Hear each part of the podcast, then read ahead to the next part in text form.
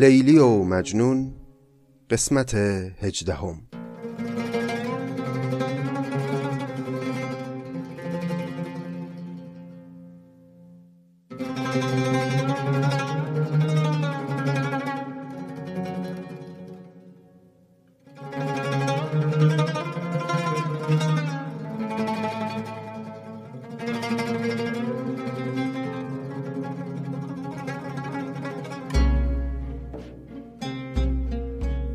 سلام دوستان گرامی خوش آمدید به هشتاد و هشتمین پادکست نظامی گنجوی. داستان ما در لیلی و مجنون رسید به جایی که لیلی ازدواج کرد با ابن سلام و بعد هم مجنون از این ازدواج خبردار شد و اتفاقاتی که افتاد. اما اجازه بدید قبل از پی گرفتن ادامه قصه بریم و طبق معمول کار خودمون ابیاتی رو اول از مقدمه کتاب بخونیم و بعد برگردیم به داستان. اگه یادتون باشه در قسمت قبل توی مقدمه رسیدیم به مدهی که نظامی نوشته بود برای شروانشاه که پادشاهی بود به نام اخستان ابن منوچهر. این مدهیه رو ما آغاز کردیم در قسمت قبل و ابیاتی ازش رو خوندیم اما حالا بشنوید ادامه ابیات مده اخستان ابن منوچهر.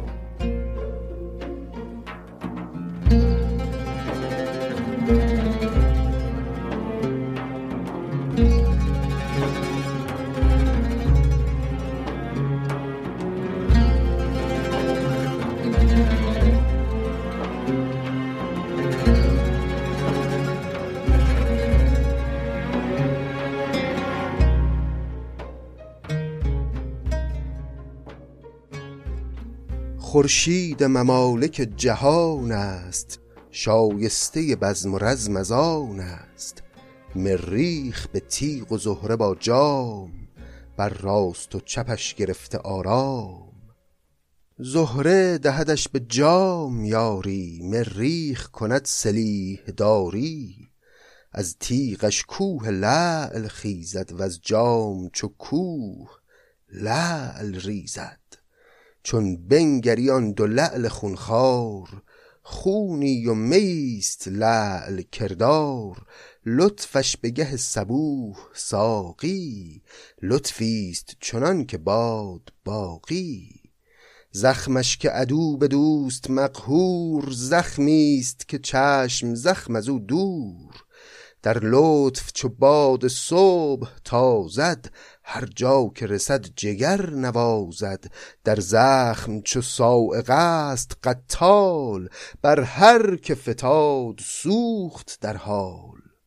لطف از دم صبح جان فشان تر زخم از شب هجر جان ستان تر.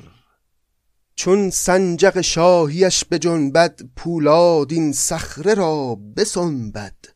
چون طره پرچمش بلرزد غوغای زمین جوی نیرزد. در گردش روزگار دیر است کاتش زبر است و آب زیر است.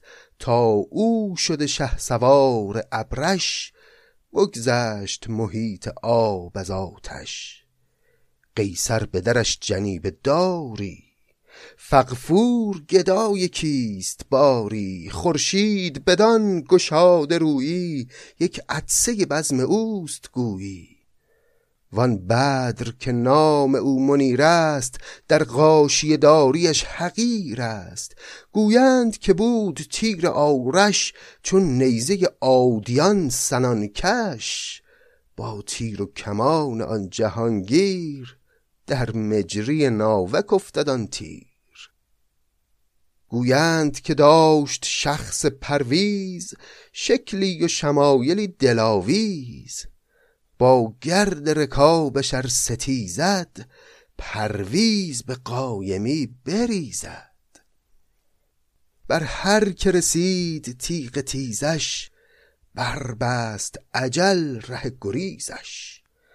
بر هر زرهی که نیزه رانده یک حلقه در آن زره نمانده. زوبینش به زخم نیم خورده شخص دو جهان دو کرده.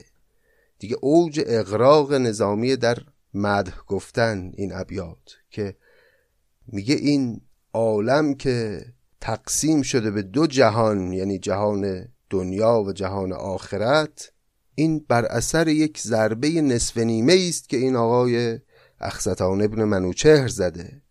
زوبینش به زخم نیم خورده شخص دو جهان دو نیم کرده. در مهر چو آفتاب ظاهر در کینه چو روزگار قاهر. چون صبح به مهر بی نظیر است چون مهر به کینه شیرگیر است. اشاره داره به قرار داشتن خورشید در برج اسد که در نجوم قدیم ازش سخن گفته می‌شد. مهر اینجا در مصرع دوم به معنای خورشیده. چون صبح به مهر بی نظیر است چون مهر به کین شیرگیر است. بربست به نام خود به شش حرف گرد کمر زمان شش طرف. از شش زدن حروف نامش بر نرد شده ندب تمامش. گر دشمن او چو پشه جوشد با سر سر قهر او نکوشد. چون موکب آفتاب خیزد سایه به طلایه خود گریزد. آنجا که سمند او زند سم شیر از نمت زمین شود گم. تیرش چو برات مرگ راند کس نامه زندگی نخواند. چون خنجر جزع گون برارد لعل از دل سنگ خون برارد چون تیغ درویه برگشاید ده ده سر دشمنان رباید. بر دشمن اگر فراسیاب است تنها زدنش چو آفتاب است لشکر گره کمر نبسته کو باشد خسم را شکسته. چون لشکر او به دور رسیده از لشکر خسم کس ندیده. صد رستمش ارچه در رکاب است لشکر شکنیش از این حساب است. چون بزم نهد به شهریاری پیدا شود ابر نوبهاری. چندان که وجوه ساز بیند بخشد نه چنان که باز بیند.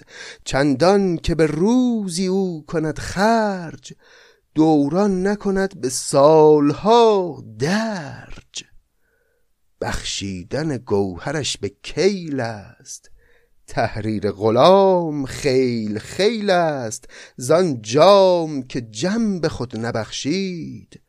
روزی نبود که صد نبخشید.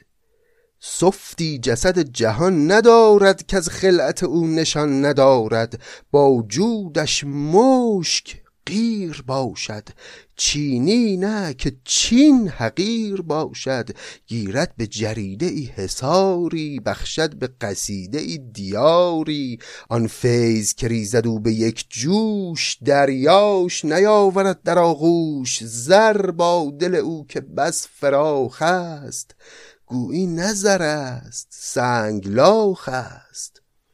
داره میزان بخشش و دست و دلبازی این شروانشاه رو در این ابیات نظامی توصیف می‌کنه که زر با سنگلاخ براش تفاوتی نداره میبخشه به راحتی. و البته پیداست که همه اینها در مقام اغراق و برای خوش آمد پادشاه. گر هر شهر را خزینه خیزد شاهوست که او خزینه ریزد. با پشه آنچنان کند جود کفزون کندش ز پیل محمود. در سایه تخت پیل سایش پیلان نکشند پیل پایش. دریای فرات شد ولیکن دریای روان فرات ساکن. آن روز که روز بار باشد نوروز بزرگوار باشد. نادیده بگویم از جد و بخت کو چون بود از شکوه بر تخت.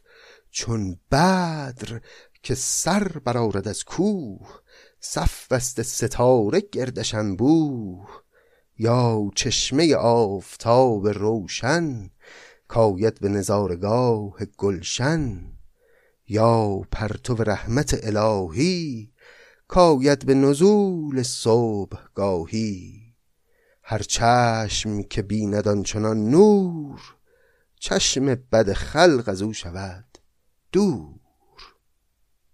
یارب تو مرا کویس نامم. در عشق محمدی تمامم. زان شه که محمدی جمال است روزیم کنان چه در خیال است. این بود ابیات مدح شروانشاه که خیلی هم به هر حال اقراقامیز بود. بگذریم و دیگه بزنیم به دل داستان و ببینیم که ادامه ماجرای لیلی و مجنون به کجا خواهد رسید.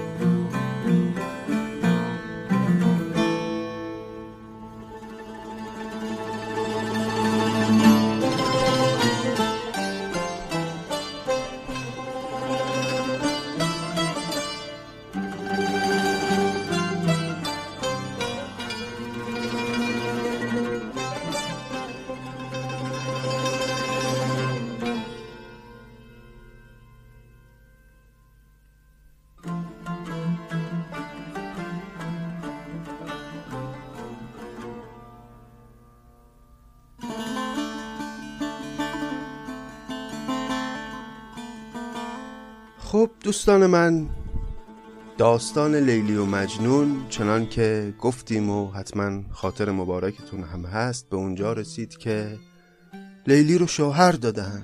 شوهرش دادن به یک مرد ثروتمند به نام ابن سلام و لیلی اگرچه به عقد این آقای ابن سلام در اومد اما اجازه نداد که این مرد دست به تن او دراز بکنه. سوگند خورد که هیچ وقت هم من به تو چنین اجازه ای نخواهم داد و تکلیف رو همون ابتدای زندگی لیلی با ابن سلام روشن کرد. ابن سلام هم از اونجایی که دل بسته بود به مهر لیلی و دلش نمی‌خواست که او رو از دست بده این موضوع رو پذیرفت و فقط دلخوش بود به اینکه روی لیلی رو ببینه و او رو در خانه خودش داشته باشه.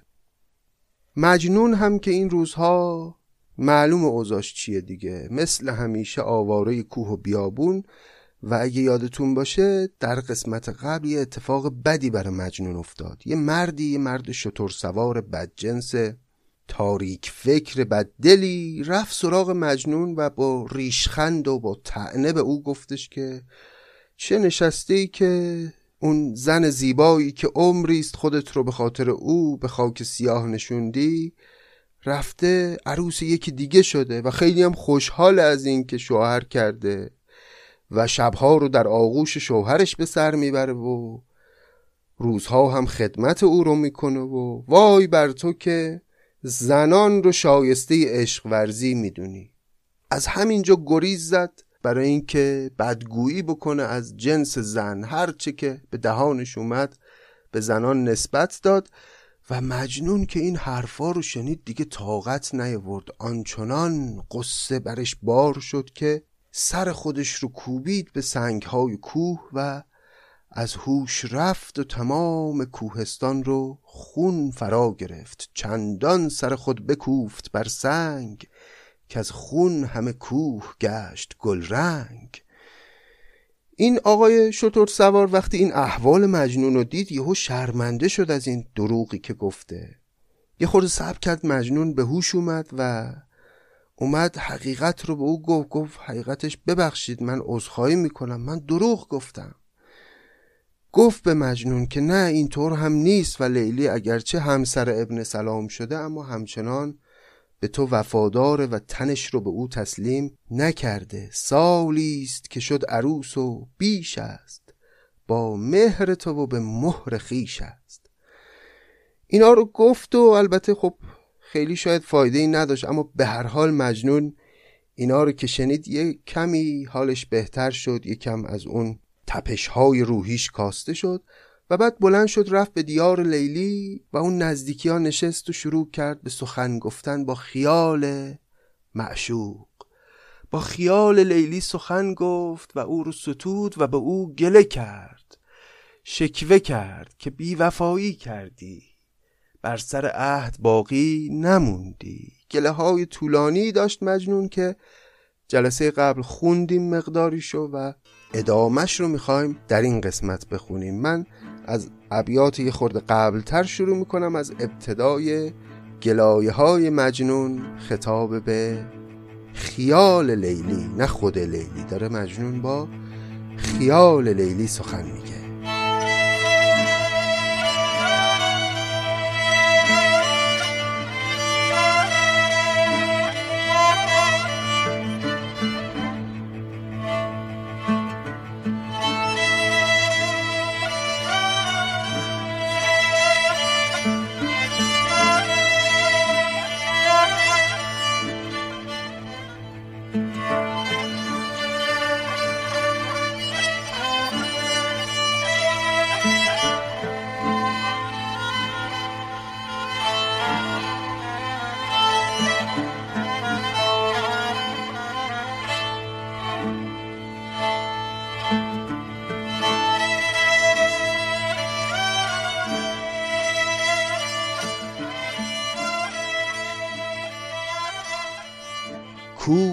دو به دو به هم نشستن عهدی به هزار عهده بستن.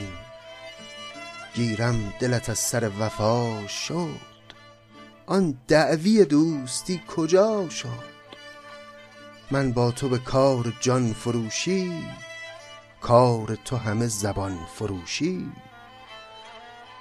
من مهر تو را به جان خریده تو مهر کسی دیگر گزیده. کس عهد کسی چنین گذارد کورا نفسی به یاد نارد. با یار نو آنچنان شدی شاد که از یار قدیم ناوری یاد. گر با دگری شدی هماغوش ما را به زبان مکن فراموش.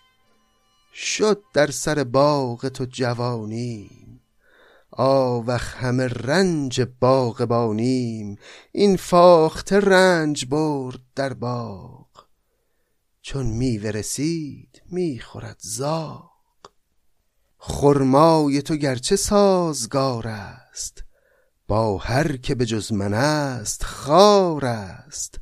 با آه چو من سموم داغی کس بر نخورد ز چون تو باغی. چون سرو روانی ای سمن بر از سرو نخورده هیچ کس بر. برداشتی اولم به یاری بگذاشتی آخرم به خاری. آن روز که دل به تو سپردم هرگز به تو این گمان نبردم. بفریفتیم به عهد و سوگند کان تو شوم به مهر و پیوند. سوگند نگر چه راست خوردی؟ پیوند نگر چه راست کردی؟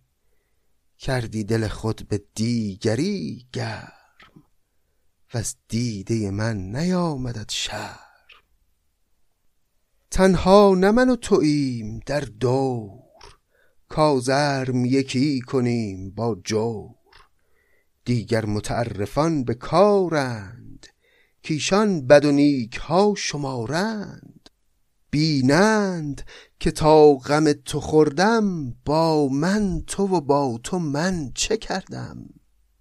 گیرم که مرا دو دیده بستند. آخر دگران نظاره هستند چون عهده عهد باز جویند. جز عهد شکن تو را چه گویند؟ همه این حرفای مجنون یعنی تاریخ به قضاوت من و تو خواهد نشست لیلی. و بعدها که ما رو قضاوت خواهند کرد خواهند گفت که تو عهد شکنی کردی و من بر سر وفای تو ایستادم. فرخ نبود شکستن عهد اندیشه کن از شکستن مهد. گل تا نشکست عهد گلزار نشکست زمان در دلش خار. می تا نشکست روی اوباش در نام شکستگی نشد فاش. شب تا نشکست ماه را جام با روی سیه نشد سرانجام. یعنی خلاصه هر کی که سرنوشت بدی داشته یه کسی رو شکسته یه پیمانی رو شکسته. گل چون عهد شکن بود و عهد گلزار رو شکست و زودی پژمرده شد و رفت زمانه در دلش یک خاری قرار داد. می تا وقتی که شرم اوباش رو نشکسته بود و باعث بدمستی افراد لاعبالی نشده بود و اونها رو به جان مردم نینداخته بود بدنام در دوران نشده بود. از وقتی که این خاصیت رو پیدا کرد بدنام شد. می تا نشکست روی اوباش در نام شکستگی نشد فاش. شب تا نشکست ماه را جام با روی سیه نشد سرانجام. این شب جام ماه رو میشکنه هر دو هفته یک بار.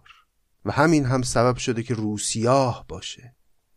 تو هم بد کردی. که عهد میان من و خودت رو شکستی. اون عهدی که در سالهای کودکی در ابتدای این دوستی با هم بسته بودیم. در تو به چه دل امید بندم؟ و از تو به چه روی باز خندم؟ کان وعده که پی در او فشردی عمری شد و هم به سر نبردی. تو آن نکنی که من شوم شاد. وان کس نمنم که نارمت یاد. با این همه رنج که از تو سنجم رنجیده شوم گر از تو رنجم.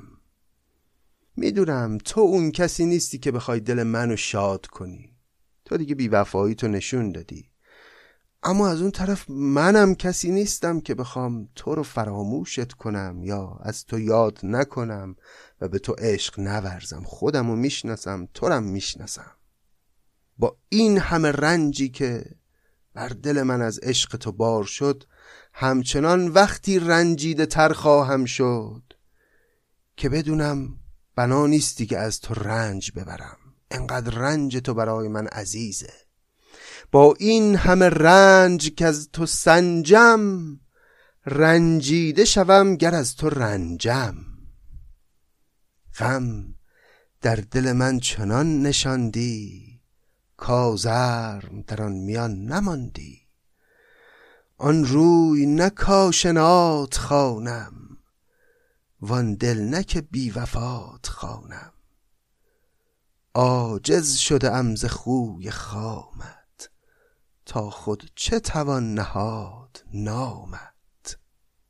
چی کارت کنم؟ چی بناممت نه یه طوری بودی که بتونم تو رو آشنا و دوست خطاب کنم.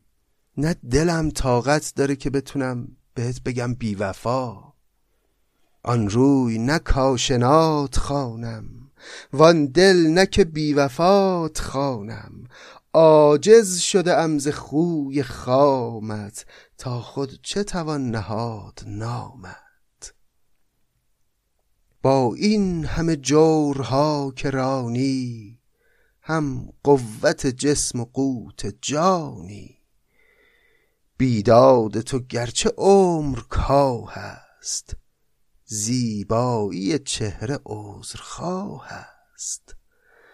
آن را که چنان جمال باشد خون همه کس حلال باشد. به به از اون بیتای نابه از اون بیتاست که خیلی می‌خوره پشت کامیونا بنویسنش. آن را که چنان جمال باشد خون همه کس حلال باشد. میگه آره تو ستم زیاد به من کردی اما چیکار کنم با این همه زیباییت؟ بیداد تو گرچه عمر کاه هست بیداد به معنای ظلم. بیداد تو گرچه عمر کاه است. زیبایی چهره عذرخواه است. این همه رنج کشیدم از دست تو متا. همین که خوشگلی تو به یاد میارم همه فراموش میشه. بیداد تو گرچه عمر کاه هست زیبایی چهره عذرخواه هست آن را که چنان جمال باشد خون همه کس حلال باشد. بله یه کسی که این همه زیبایی داره حلال براش که خون آدم ها رو بریزه. چون عاشق اصلا سختش نیست که رنج بکشه از معشوق. که خونش توسط معشوق ریخته بشه. به قول سعدی قادری بر هر چه می‌خواهی به جز آزار من. کان که گر شمشیر بر فرقم نهی آزار نیست.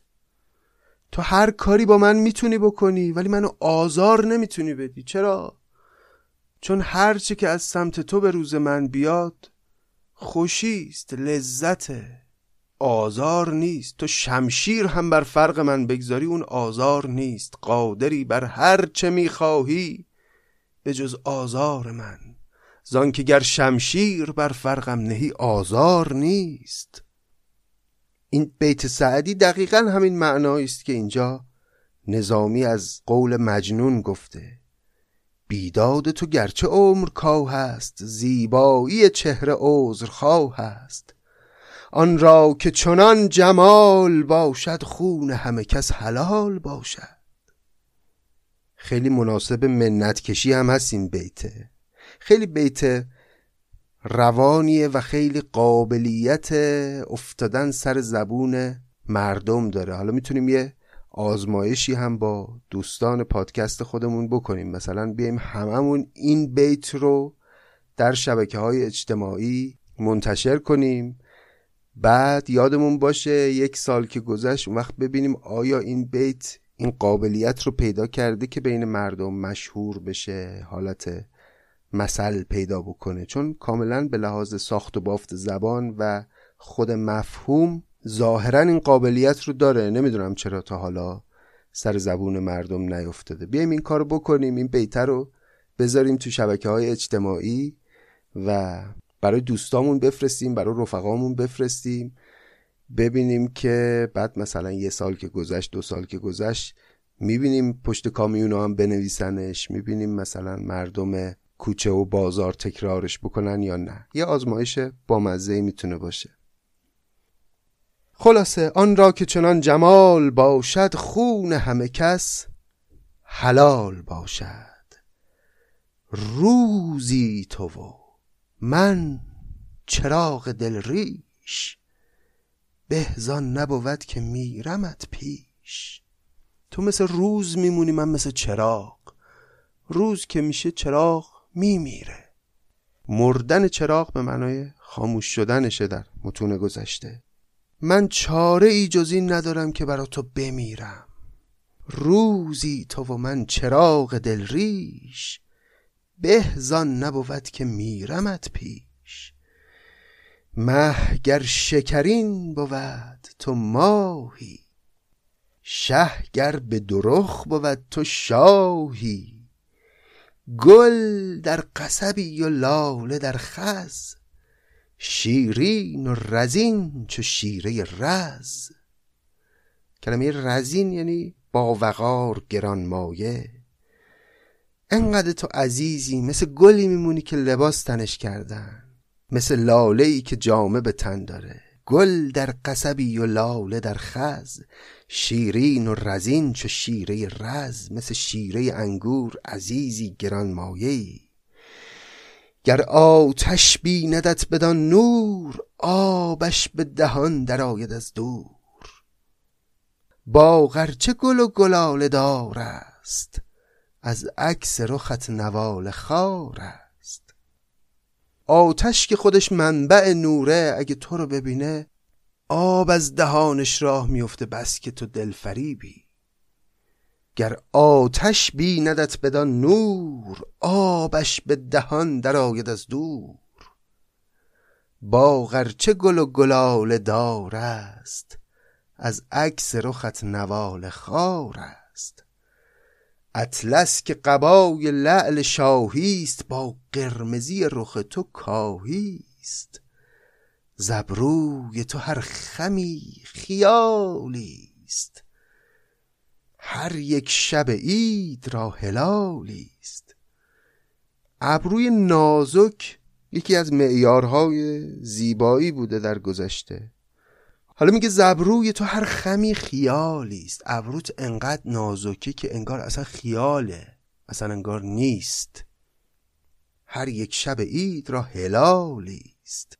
گر اود نه صندل سپید است. با سرخ گل تو سرخ بید است. سرخ بید یه گیاه بیبهایی کمبه هاست ارزش چندانی نداره. منتها صندل سپید خب گیاهی است که بوی خوش داره و خیلی گران قیمته. میگه اود که هیچی صندل سپید هم باشه با سرخ گل تو سرخ بید است در مقایسه با گل سرخ وجود تو که همون گونه های لطیف سرخ رنگت هست. این مثل سرخ بید بی ارزشه. گر اود نه صندل سپید است با سرخ گل تو سرخ بید است. سلطان رخت به چتر مشکین هم ملک حبش گرفت و هم چین.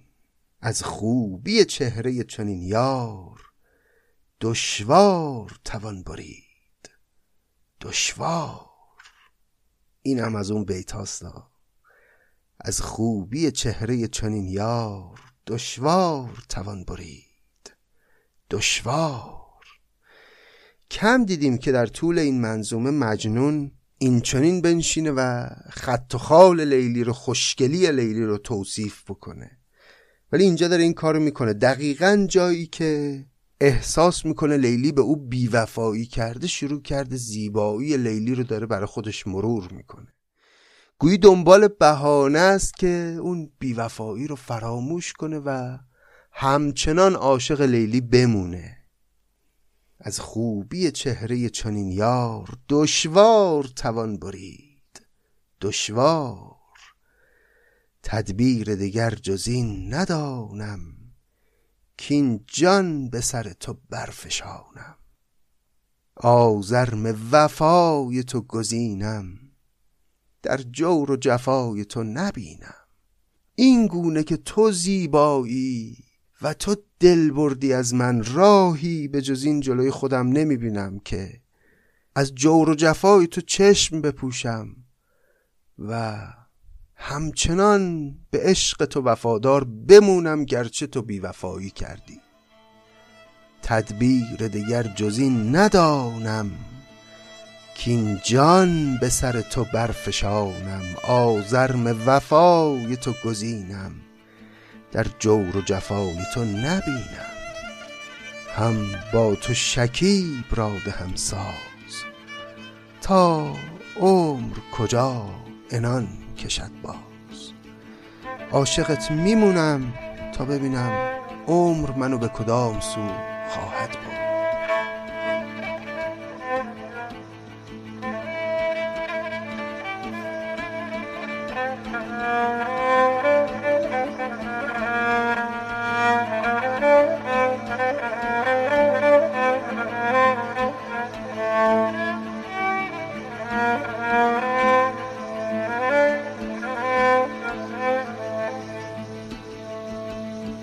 که نازنده بالا دل رو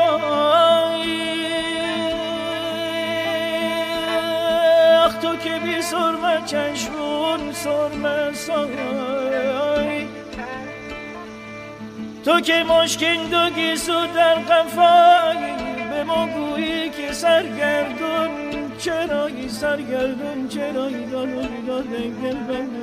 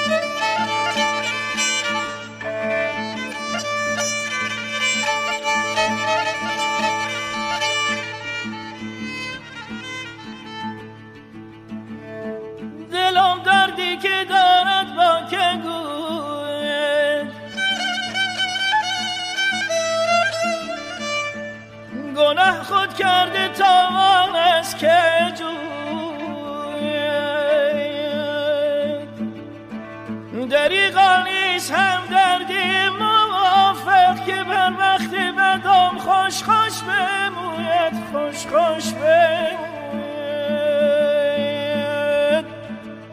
گل وصلت فراموشم نگردد وگر خار از سر گورم بروید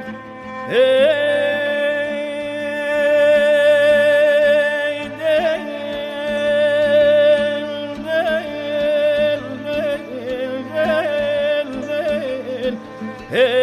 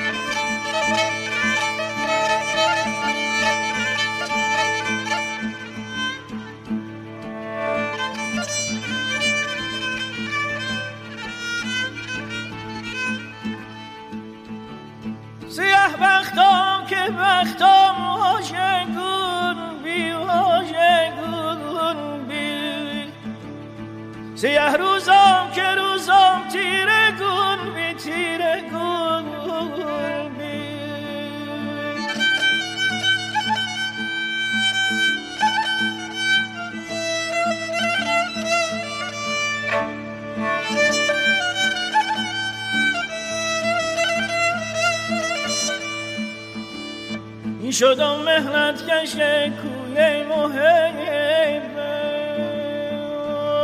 تاخت دست دل که یارب آخ که یارب غرق خون بی غرق خون بی.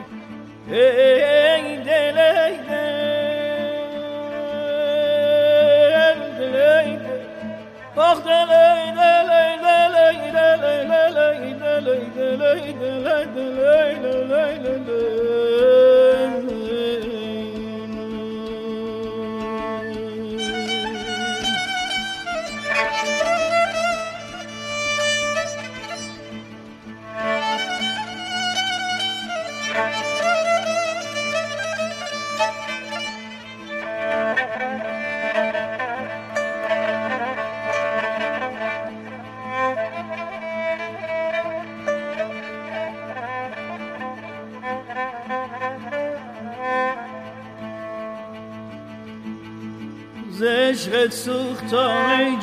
کجایی؟ جان کجایی؟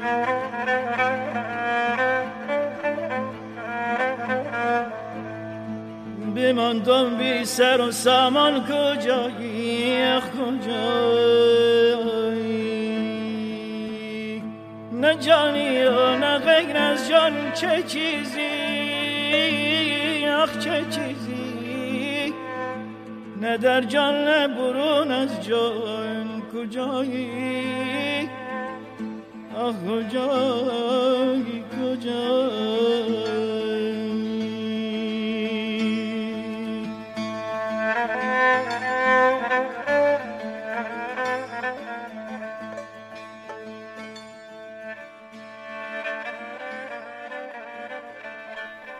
دهقان فسیح پارسیزاد از حال عرب چنین کند یاد.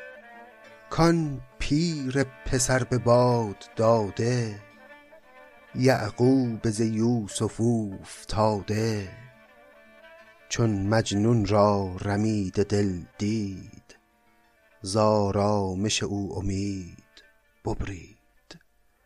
خب پیداست که در این ابیات نظامی داره از چه کسی سخن میگه؟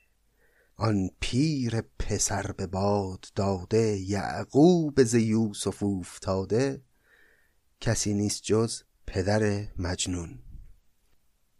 کان پیر پسر به باد داده یعقوب ز یوسف افتاده چون مجنون را رمید دل دید زارامش او امید ببرید. آهی به شکنجه درج می کرد عمری به امید خرج می کرد ناسود ز چار باز جستن. زنگی ختنی نشد به شستن.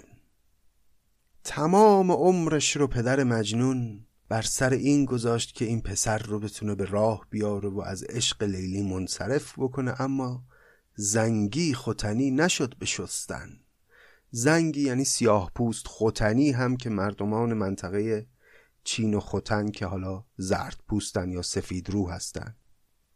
یعنی هر چه تلاش کرد پدر مجنون به نتیجه نرسید این زنگی ختنی نشد به شستن کنایه از کار بیهوده کردن. بسیار دوید و مال پرداخت. اقبال بر او نظر نینداخت. زان درد رسیده گشت نومید کمید بهی نداشت جاوید. در گوشه نشست و ساخت توشه تا کی رسدش چهار گوشه. چهار گوشه یعنی قبر. دیگه وقتی پدر مجنون کاملا ناامید شد از این که بتونه کاری بکنه برای این پسر راهی پیش روی خودش ندید مگر اینکه یه گوشه بنشینه و برای توشه آخرتش فکری بکنه و منتظر مرگ باشه. در گوشه نشست و ساخت توشه تا کی رسدش چهار گوشه. پیری و ضعیفی و زبونی کردش به رهیل رهنمونی. تنگ آمد از این سراچه تنگ. شد نای گلوش چون دم چنگ. ترسید کجل به سر درآید. بیگان کسی ز در درآید. بگرفت عصا چون ناتوانان. برداشت تنی دو از جوانان. شد باز به جستجوی فرزند. بر هر چه کند خدای خرسند. پس پدر مجنون وقتی دیگه خیلی پیر و ضعیف و فرتود شد احساس کرد که هر لحظه ممکنه مرگ به سراغش بیاد و وقتی به این مرحله رسید یهو با خودش فکر کرد که نکنه من بمیرم و یه بار دیگه بچم ندیده باشم. این شد که بگرفت عصا چو ناتوانان برداشت تنی دو از جوانان شد باز به جستجوی فرزند. بر هر چه کند خدای خرسند. با همون حال نظار پیری اسازنان را افتاد به همراه دو نفر از جوانان قبیله. تو این کوها و بیابانها بگرده بلکه پسرش رو پیدا کنه و یه نظر دیگه روی او رو ببینه.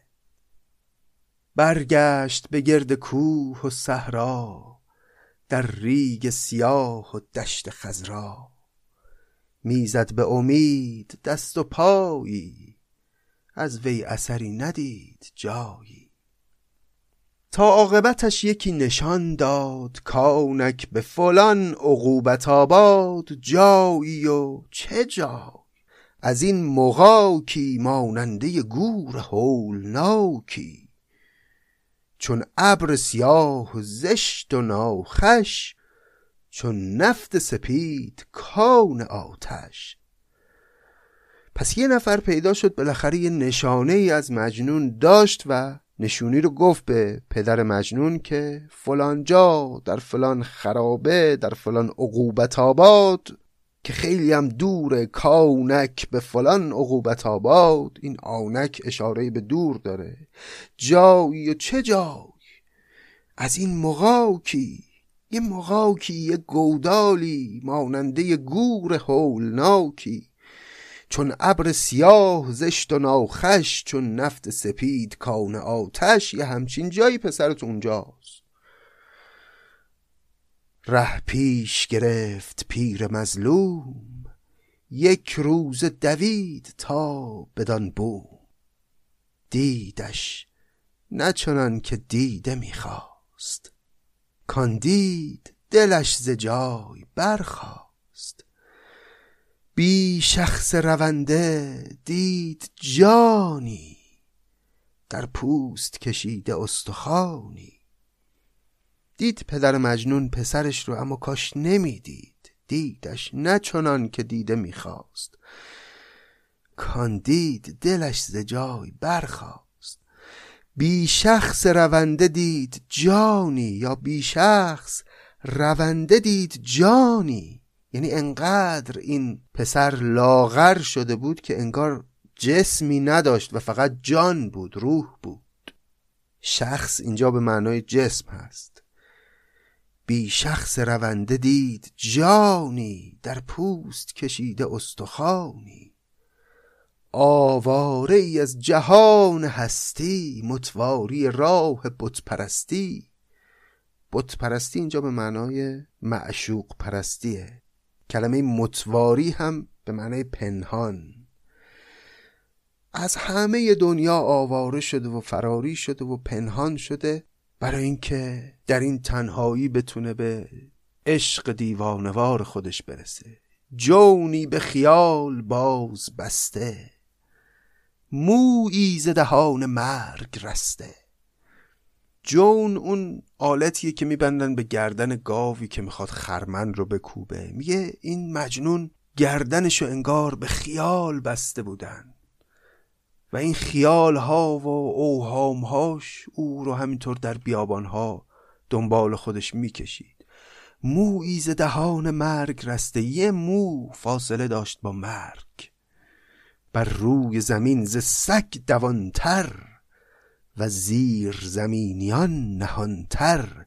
دیگ جسدش ز جوش رفته افتاده ز پای و هوش.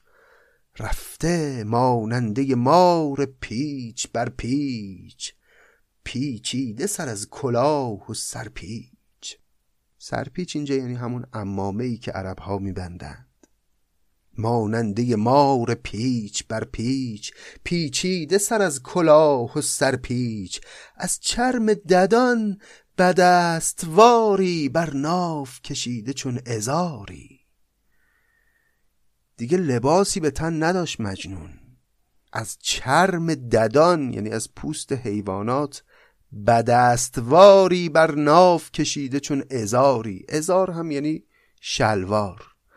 بدست هم به مقدار وجب میگن. یه وجب رو میگن بدست. یعنی به اندازه یه وجب از پوست حیوونا فقط بسته بود جلوی عورت خودش رو پوشونده بود. هیچ لباسی دیگه به تن نداشت. این وضعیت مجنون بود وقتی چشم پدر به او میفته بعد از این همه وقت که همدیگر رو ندیدند.